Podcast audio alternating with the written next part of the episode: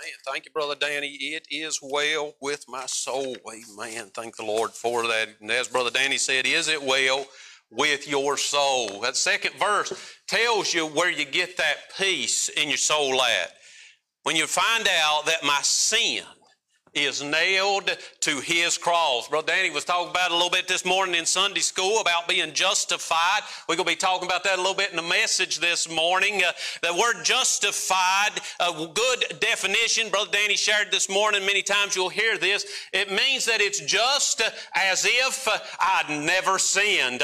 Justified. My sin has been nailed to the cross, taken care of, and I can lay my head on my pillow at night and say, It is well with my soul. Amen. Thank the Lord for it. Be in Luke 18 this morning, Luke chapter number 18. Uh, we've been looking uh, through the parables, going through the parables uh, uh for the last several Sundays, and this morning we'll be looking at the parable uh, of the Pharisee and the publican. The, the, uh, the parable of the Pharisee and the publican. We find this account in Luke 18, verse 10 down through verse number 14. Now, this is a common parable. It's one that we've probably heard before. It's one that's often taught in Sunday school, and we know the parable of the Pharisee and the publican, and they come uh, uh, to the temple to pray.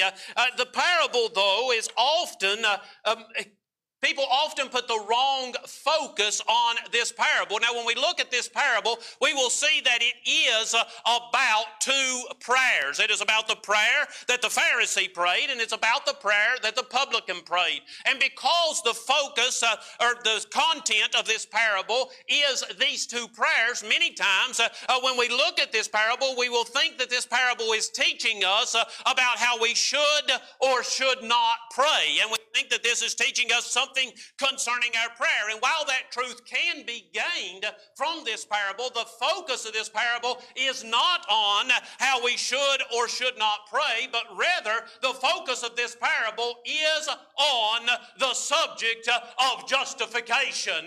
The subject of this parable is on being justified before God. And so this morning we're going to take a little bit of time to look at what this parable has to say concerning concerning uh, justification. What is uh, justification? Justification uh, is the means uh, where sinful man uh, is made holy, uh, made righteous before a holy God. Justification is that means whereby me, an imperfect human being, a sinful human being, a condemned human being, can stand before a holy and righteous God. And when he looks at me, as you said this morning, Brother Danny, he sees sees me as perfect, flawless, 100% ready and, and eligible to enter the gates of heaven.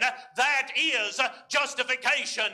Justification occurs at the moment of salvation when the blood of the Lord Jesus Christ washes away all my sin and I'm standing before the Lord, before the God Almighty, before the Lord, and between He and I is the blood of the Savior. And when He looks at me, all He can see is the perfection of the Lord Jesus Christ. That is uh, uh, justification. Whenever we think of terms that we use regarding salvation, we hear of the word justification, which I've just described, and then there is the word sanctification. Sanctification means growing in the Lord. So at the moment of salvation, I appear holy before the Lord. I am eligible at the moment of salvation to enter the portals of glory.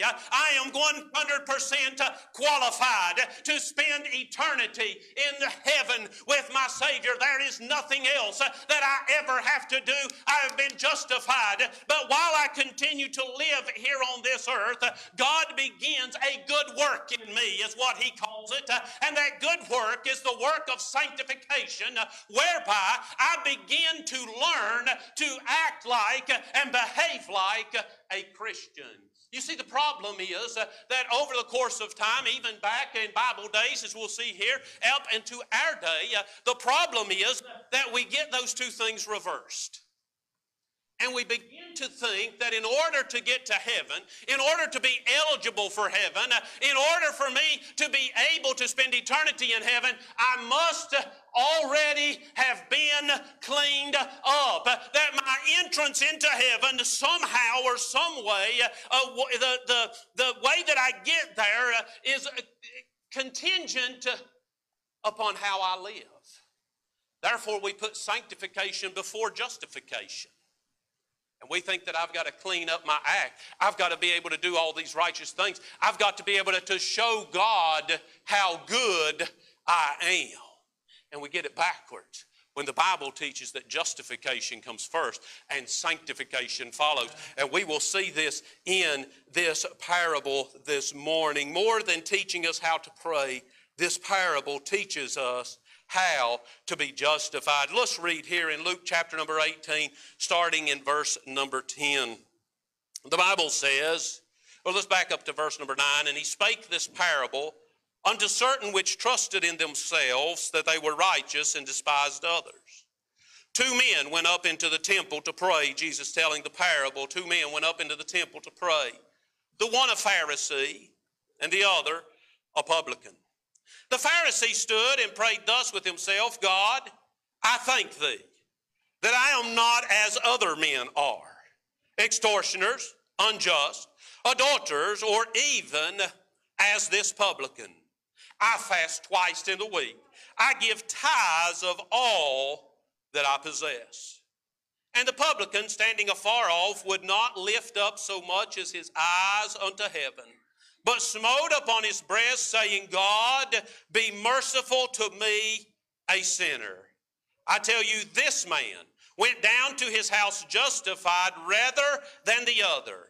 For everyone that exalteth himself shall be abased, and he that humbleth himself shall be exalted. Let's go to the Lord in prayer. Father, we thank you for this day. We thank you for your goodness. Lord, I thank you for these people that have gathered together in your house this morning. I thank you, Lord, for the opportunity we've had, Lord, to worship you. Lord, I thank you for the songs that were sung, the songs that we've heard. I thank you, Lord, how it's ministered to our heart. Lord, as the choir sang, I go to the rock, as Brother Danny sang, it is well with my soul. Lord, I thank you, Father, that we have a Savior uh, we can depend on. We have a Savior, a Lord, that is is able to provide us with salvation. Father, I thank you for it. Lord, as we look at this parable, I pray, dear Lord, that you will bless your word this morning. I pray, dear Lord, that you'll speak through me, your servant. I pray, dear Lord, that you in tune the ears uh, of your people, that, Lord, they may hear the message. And, Lord, if there's those here this morning that have never trusted in you, Lord, if there's those here that are relying on their good works and the things that they have accomplished, Lord, I pray that through this message this morning, you will open their eyes to the fact that salvation is only through the Lord Jesus Christ. Thank you, Lord, for your goodness. Blessing the service this morning, blessing the children's ministry downstairs. Father, we'll praise you in Jesus' name. Amen and amen. This parable as we look at this parable, it's made up of a series of contrasts. Actually, throughout the, the whole parable is a contrast. And if we look at the parable, we see that it's broken down into multiple contrasts. We have the contrast between the character of the men who are praying. We have a contrast between the prayers that they prayed. And then there is a contrast between the results of their prayers. And we'll take a few moments and look at each of these this morning. First, let's consider uh, the contrast uh, of the men who were praying. These men that Jesus has presented in this parable, and I love the parables uh, because we realize uh, that Jesus was definitely the best teacher uh, that ever lived. He was far more than a teacher, but he was absolutely the best teacher that ever lived. And whenever you look at the parables, you see that he knew how to take situations, circumstances, individuals, and he was able to paint a picture that so clearly transferred the message that he wanted this to get. And so he picked two men who were completely opposite to drive home the point of the parable. The first man that we see, of course, is the Pharisee. Now, we've heard of Pharisees. We know from the, uh, Bible about the Pharisees, but oftentimes, because we are students of the Word of God uh, and we read the Word of God, uh, we see the Pharisees in a negative light uh, because by reading the Word of God, we understand that they were not truly followers of the Lord Jesus Christ. They had corrupted uh, religion. And so when you and I as Christians looking back, understanding the full picture, when we look back at them, oftentimes we will view the Pharisees in a negative light. But that was not the case uh, when Jesus was telling the parable. Matter of fact, the Pharisees, uh, when Jesus was giving this parable, the Pharisees uh, were the elite. Uh, they were the top of the class. Uh, the Pharisees were the type of people uh, that you wanted uh, somebody to see you standing beside them. I don't know, several of y'all may have heard of Patch the Pirate. Ron Hamilton, known as Patch the Pirate, wrote a lot of children's music. Lord greatly used Ron Hamilton over the years. I grew up listening to Patch the Pirate music, loved Patch the Pirate pirate music and enjoyed listening to it, uh, but had never thought that there would be any chance in the world that I would ever meet uh, Ron Hamilton. And here, about five or six years ago, I was at a Bible conference, uh, and Ron Hamilton was in the Bible conference directing the music. And so, whenever I seen him, I went and stood beside him. He had no idea who I was, but I told him, I said, I'm John Tilley. I'm just thrilled to get to meet you. And I had somebody take a picture of me standing beside him because I mean, wow, this is some kind of guy that's in influenced my life. I want a picture of me standing beside uh, Ron Hamilton. Do pray for Brother Hamilton. His health is deteriorating and uh, doesn't look like he's got much longer on this earth. But uh, boy, I'm telling you what, he's the kind of person I wanted somebody to see. Hey, I met Ron Hamilton. Uh, and the Pharisees in that day, in this day, were the kind of people uh, you wanted to be seen with. Uh, you would love to have been their friends. These are the people that you would have readily invited into your house. these guys were the elite. They were the religious leaders. they were respected. Uh, these men were moral. They were, uh, they were highly esteemed. Uh, they were students uh, of the law and they were teachers uh, of the law. Uh, in the eyes of, the, of their countrymen, the Pharisee was the best that society had to offer. They were the best. They were the top. Uh, these were men uh, who, although they didn't hold political office, uh, they had great persuasion with uh, government because of their position and their standing. I mean, the Pharisees, you didn't get any better than a Pharisee. This was the top of the class. These were the men that everyone wanted their children to grow up and be like. These were the best society had to offer. But then we see not only the Pharisee, but Jesus also introduced a publican. A publican. Now, a publican was a tax collector. But not just a tax collector. You and I, we don't enjoy when we have to pay our taxes, but we understand that it's something that we're required to do, so we do it. And we don't necessarily despise those who work in the office, although we may be grumpy when we talk to them. We don't really despise them because they're just doing a job. But the publican, the tax collector we find here in the Word of God, he was a little different. You see, the Jews were under Roman power. So the Romans were kind of had, had kind of put their uh, pressure upon them and they were over top of them. And so the Jews were in subjection to the Romans. And so the Jews hated the Romans because they felt that the Romans had taken their liberties. The Romans had taken their ability to do what they ought to do. And so the, Roman, the Jews hated the Romans. But a publican was someone who was a Jew who went to the Romans and said, I'll work for you. I will collect taxes. I'll gather the taxes up. I'll get in amongst the people. I'll take their money and I'll bring it to you. So he was, in other words, a, a turncoat. Uh, he was disloyal to his people. Uh, not only was he a turncoat and disloyal, uh, but a publican also, the way that he got paid was the Roman government said, This is how much money we want. Uh, anything else you can get is yours to keep. And so the way he got paid was by stealing. He would say to you, the Roman government, if, if Brother C, if you owed him $100, he would tell you you owed him $500. He would collect the money and put 400 in his pocket. This is how he made a living. This is how he got paid. So not only was he disloyal, not only was he uh, turncoat, uh, but he was also a thief. He was dishonest. He stole. Not only did he steal, but he stole from his own countrymen. Because of this, the publican was a guy that was hated. Matter of fact, the publican was hated to a degree, he was hated to a degree that they would have rather entertained just about anyone else. Murderers, adulterers, it didn't matter. Anybody but a publican. they hated the publican because the publican was someone who had turned against his own people. In the eyes of the countrymen, the Pharisee may have been the best of society, but the publican was the worst of society. In the eyes of the countrymen, this was as low as you could go. So when Jesus introduced this parable, he chose the examples that would drive this parable home. He chose the best, the most moral, the most upstanding, and the most respected to contrast against the most dishonest, the most corrupt, the most vile. He chose the best and the worst. The reason he chose these is because he wanted to drive home the truth that justification is not based on me, but justification is based on him.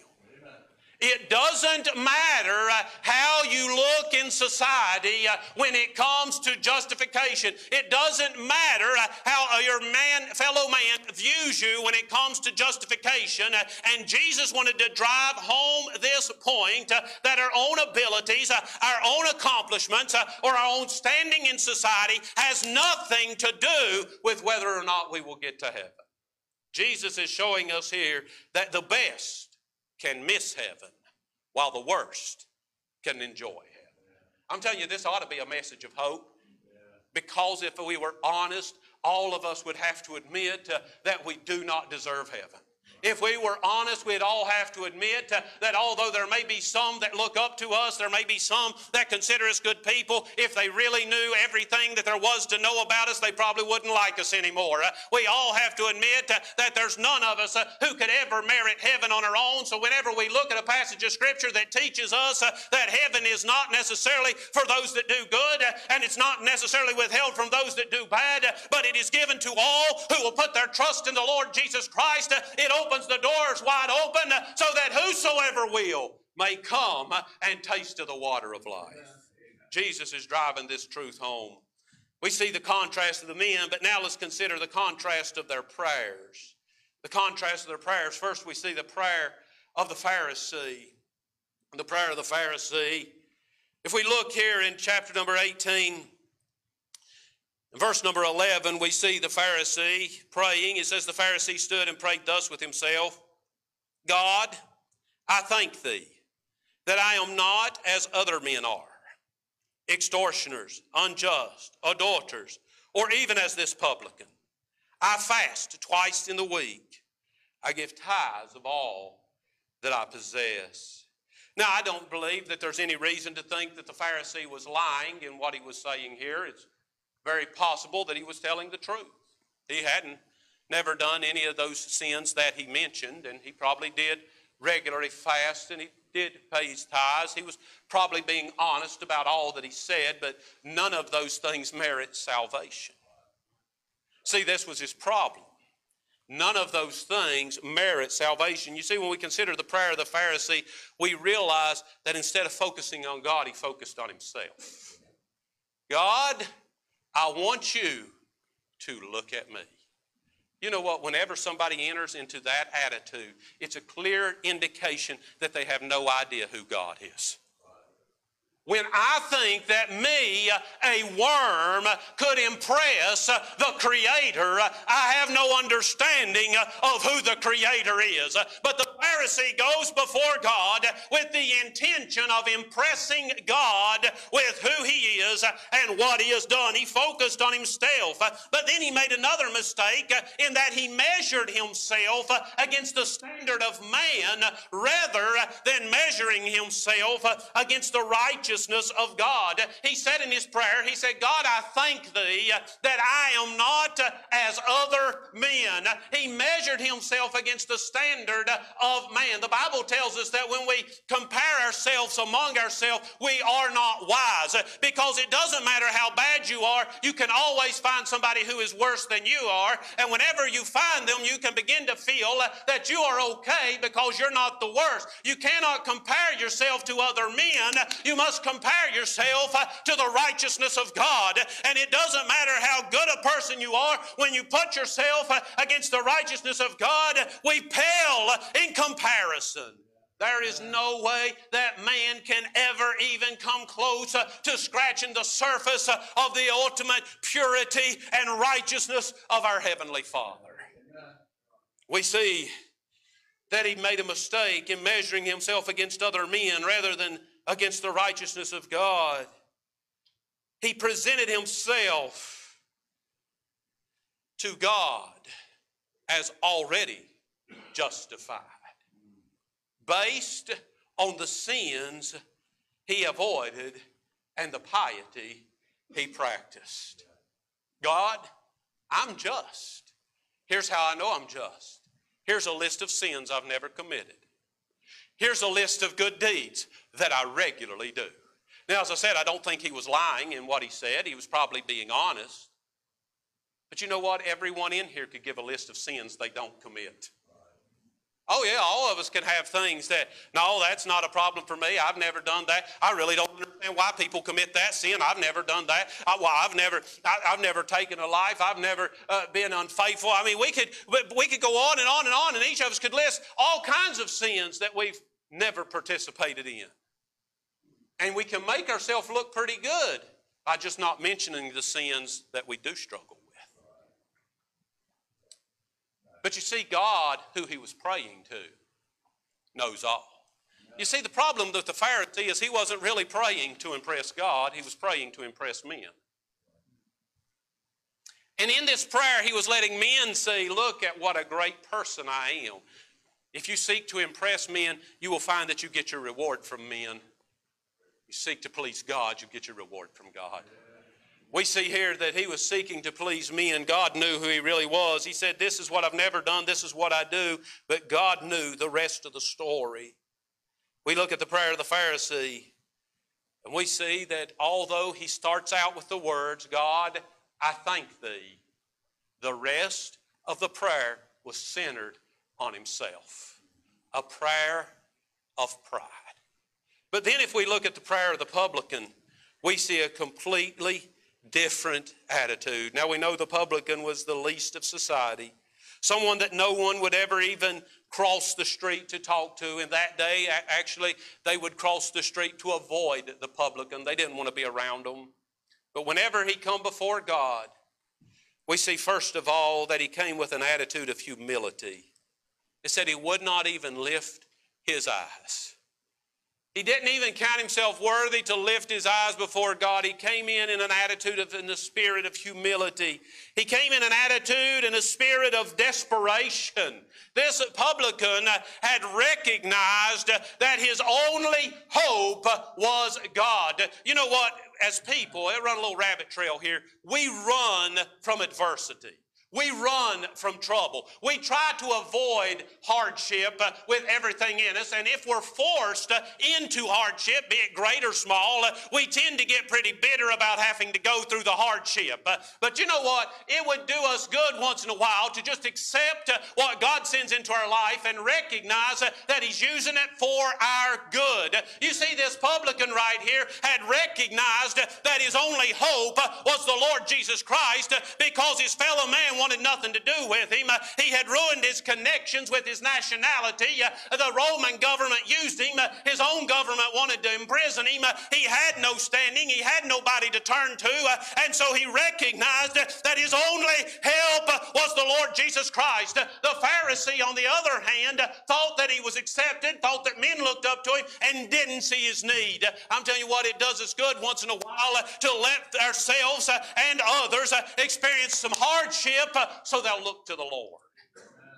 We see here that this publican, he had an attitude of desperation, a spirit of humility. But then I want to look at his prayer. It's only seven words. Boy, I'm telling you what, there is so much in this prayer. We see that in this prayer, he exalted God and confessed his failure. Look here. Just look at the first word God. And then the last three words me a sinner. I'm telling you what, this guy had a right perspective. God, Almighty, exalted, all powerful, completely able to meet the need that I'm bringing to Him. God. And then he referred to himself and me, a sinner. You know what? You will never get help from God until you find yourself in that mindset. God's exalted and I'm condemned. This is where he found himself. God is almighty and I am at his mercy. We see that in this prayer, the publican, he knew that he had violated the law of God and his only hope was the mercy of God. He said there in verse number 13, he says, God, be merciful to me, a sinner. The publican understood his problem. He was a sinner, and because of his sin, he was condemned. He understood his problem. He also understood God's position as the only one that could take care of his problem. He also understood his need for pardon. And in other words, he understood that he was subject to God. You know, this is something that our society has forgotten. And something it would do them well to remember.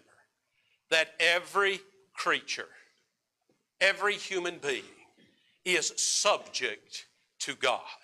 He is our creator. And whether I accept him or reject him, I belong to him and I am subject to him. And you can deny him, you can mock him, you can claim he doesn't exist, but you are still subject to him and your behavior toward him will determine his behavior toward you.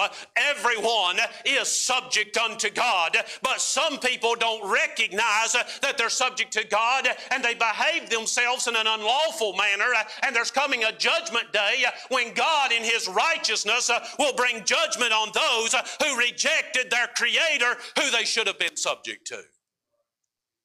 Every man is subject to God, but the publican recognized that he was subject to God. And he recognized that because I'm subject to God and because I've lived sinfully, the only hope for me is to receive pardon from an almighty God. Every man needs to come to this point.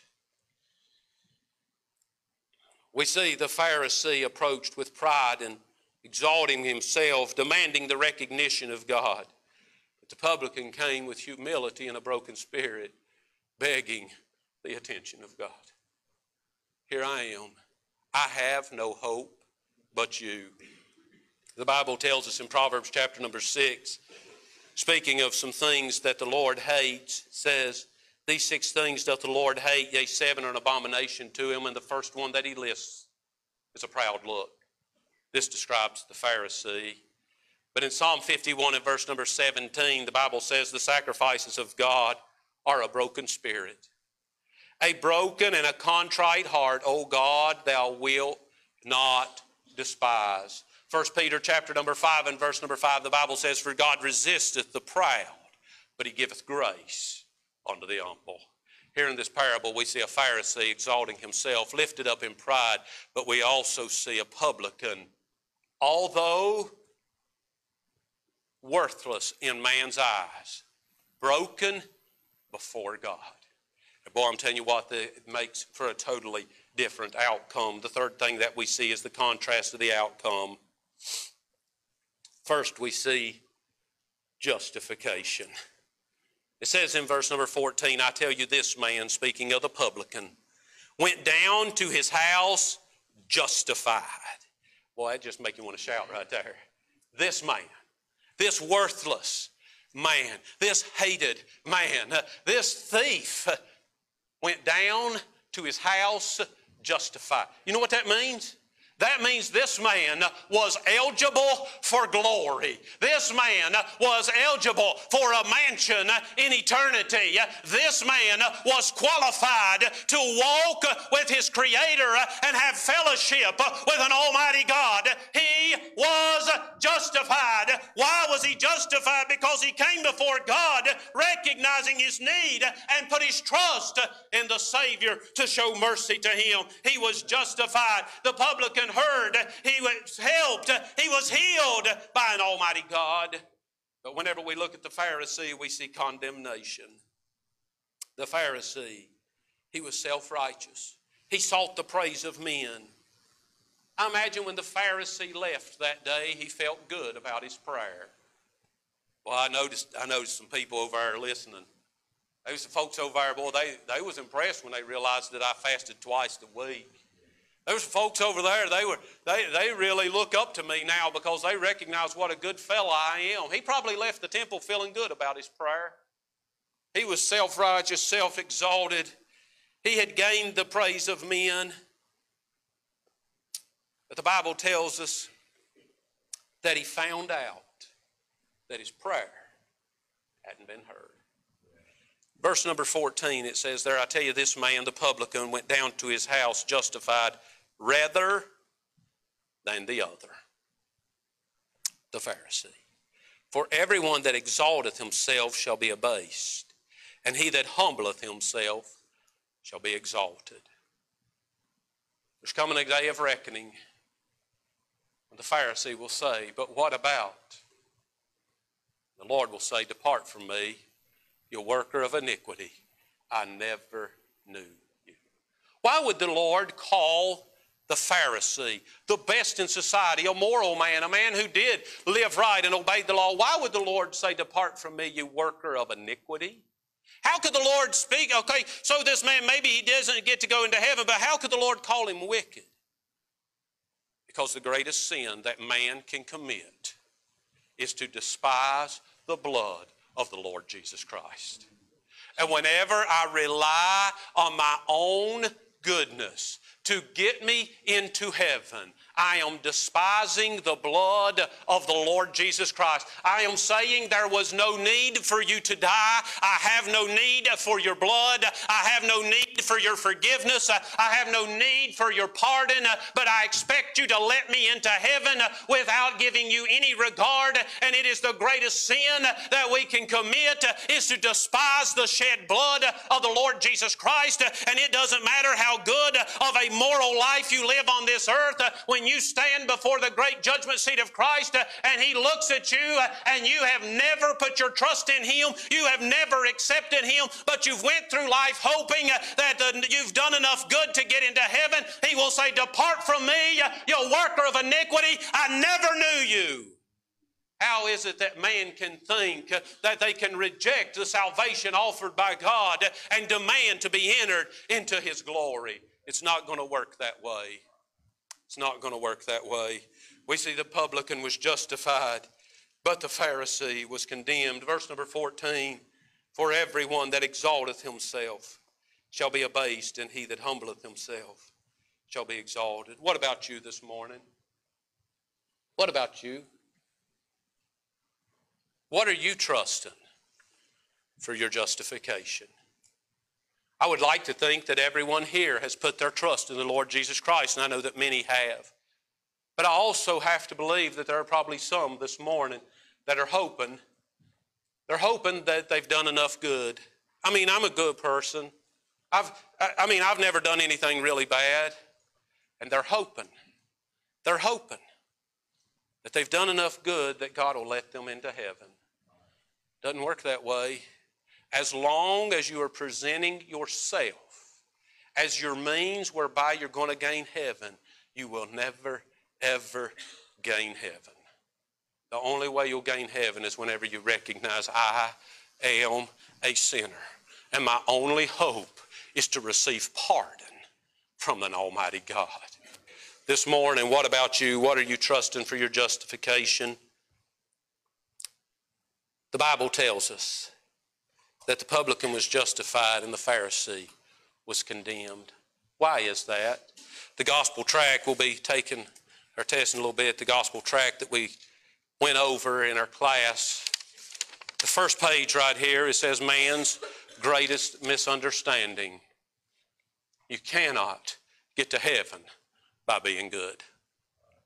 And the devil has used this lie to send more people into eternal damnation than any other lie.